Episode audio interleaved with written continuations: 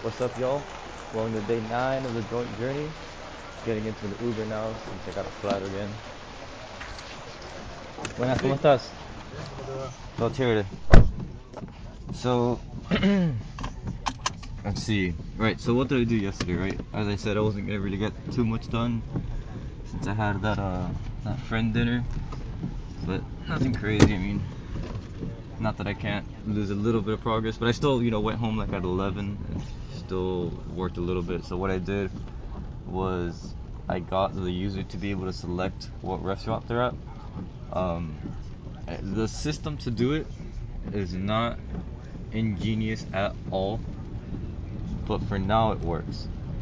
And that's what I need. I don't, I don't need anything super sophisticated yet because what I really want to focus on is going to be the operability and the kind of ordering process, which is the whole, you know, user picking what what what what menu items they want, ensuring that those orders get sent to sent through to the kitchen. That's that's really the part I want to focus on the most, and as well as like the server part because uh, everything else is, is kind of trivial to get to that, you know. So my main focus is that. So yeah, so the user can pick what restaurant they're currently at by just uh, typing in the search bar where where they're what the name of the location is, and then they click on which uh, and then you know it's, I have a filter pipe on it that essentially filters through the list of restaurants. Right now I only have one, but I know it works because I you know it's called Krusty Krab, and I would type other things and it would disappear. But when I type Krusty Krab, it would stay there. So I know that that filter is working. Uh, I would like to get some more restaurants in there. It'd be perfect if I could get like a like a restaurant API, which there are some. I've, I've looked them up already. I just I'm not sure. Honestly, I could just get a JSON file, like work with that, but whatever. It's not really a big issue. I don't need that yet. What I need is the whole functionality to work and for it to be dynamic. Of course, I'm not gonna hard code any IDs or anything like that. That'd be pretty dumb. Um, so yeah, once once the user can pick what their thing, they go to the next screen, which is to pick their table number, and that's where I stopped there. I created the route to create the order. I created the route, uh, yeah, the route to create the order and the component for the for the order itself, uh, which will hold in the menu and and, and the the whole the whole cycle there.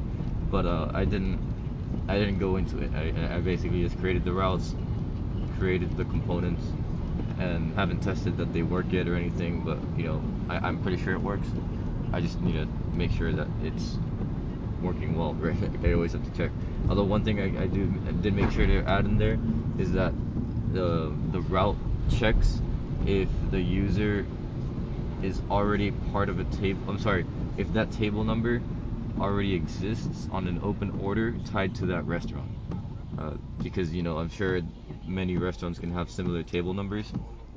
So, you know, if like restaurant A has table number 52 and table and restaurant B has table number 52, among others, right?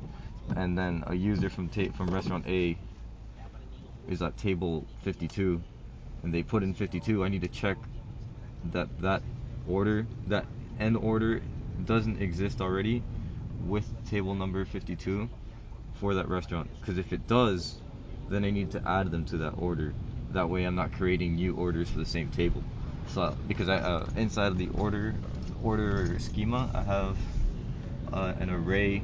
Well, I have a property called customers, and that's an array of IDs of all the people at the table. So the the gist should be that every person at the table can order from the same it can order from their own phones or tablets or whatnot, uh, or everyone can just order from one tablet, right? It all depends, and it doesn't really end up mattering anyway.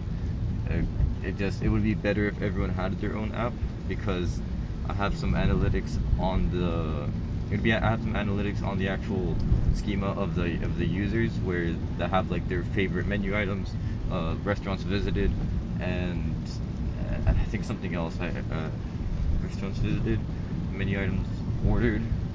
No, favorite favorite menu items, and and favorite restaurants. I think ordered restaurants visited. Yes, favorite restaurants, restaurants visited, and um, favorite menu items. Yeah, favorite menu items. Although that's not really analytics. This is kind of like personal info. I do want to. I would like to add more analytics to it, uh, but again, I, that's not that's not what I want for my for my MVP. So I'm not gonna focus too much on, on things like that. That, that. that that's extra stuff that goes beyond the functionality of the basic app, which is still important to have. It's just not the not the core, right? Not not what I need for this project. But yeah, that's essentially it. Hope you guys enjoyed this little tidbit of progress that I did. Uh, I want to say hopefully today I can get some more progress done, but I have like a party tonight, unfortunately. So it's I say you know I, I touched upon this yesterday. I say unfortunately, and I mean I mean that, but I also like I, I'm also not sad to go to it, right? Like I I wish I could be coding, but it's okay. I, I'm I'm I'm cool with like taking a couple hours off to go and see my friends who I haven't seen in a minute. So no biggie. Tomorrow though, tomorrow's gonna be fat because I go to class tomorrow, and whether or not they're teaching something, I'm just gonna go. I'm just gonna put my headphones in and, and code my ass off because I have a lot of lot of work to do. So definitely for for two day two days from now, you're gonna hear like that's gonna be a long vlog for sure. Long thing, not not vlog, but whatever. Anyway, hope you have a good day. Thanks for tuning in, and I'll see you.